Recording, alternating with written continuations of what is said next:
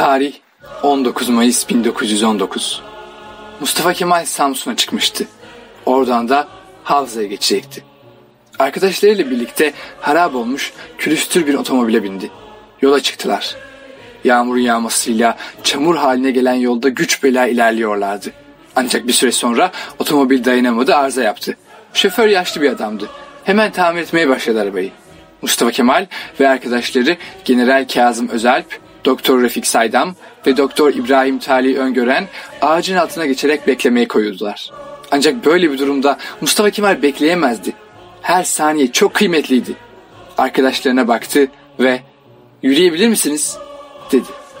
Ardından yürümeye başladılar. Uzaktaki köye kadar gidip geceyi orada geçirmeye karar verdiler. Ertesi sabahta tekrar havzaya doğru yollarına devam edeceklerdi. Köye giden yol boyunca sessizlik hakimdi. Her birinin kafasında geleceğe dair soru işaretleri vardı. Tabii ki kurtuluşa ve bağımsızlığa olan inançları tamdı.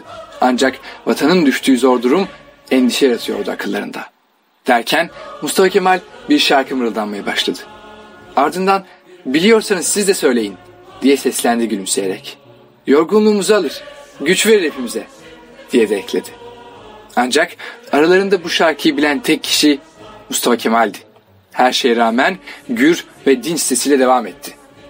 Gençlik Marşı olarak bilinen bu şarkının sözleri aydınlığa, özgürlüğe, bağımsızlığa, kurtuluşa ve cumhuriyeti atılan adımların sözleriydi. Ve işte bugün 19 Mayıs Atatürk'ü anma, gençlik ve spor bayramı. Bağımsızlık benim karakterimdir diyen Mustafa Kemal Atatürk'ün Samsun'a giderek sonu cumhuriyete varacak milli mücadele yolculuğuna çıkışının 101. yıl dönümü. İyi ki vardı Mustafa Kemal. İyi ki var Mustafa Kemaller. Ve ilelebet var olmaya da devam edecekler.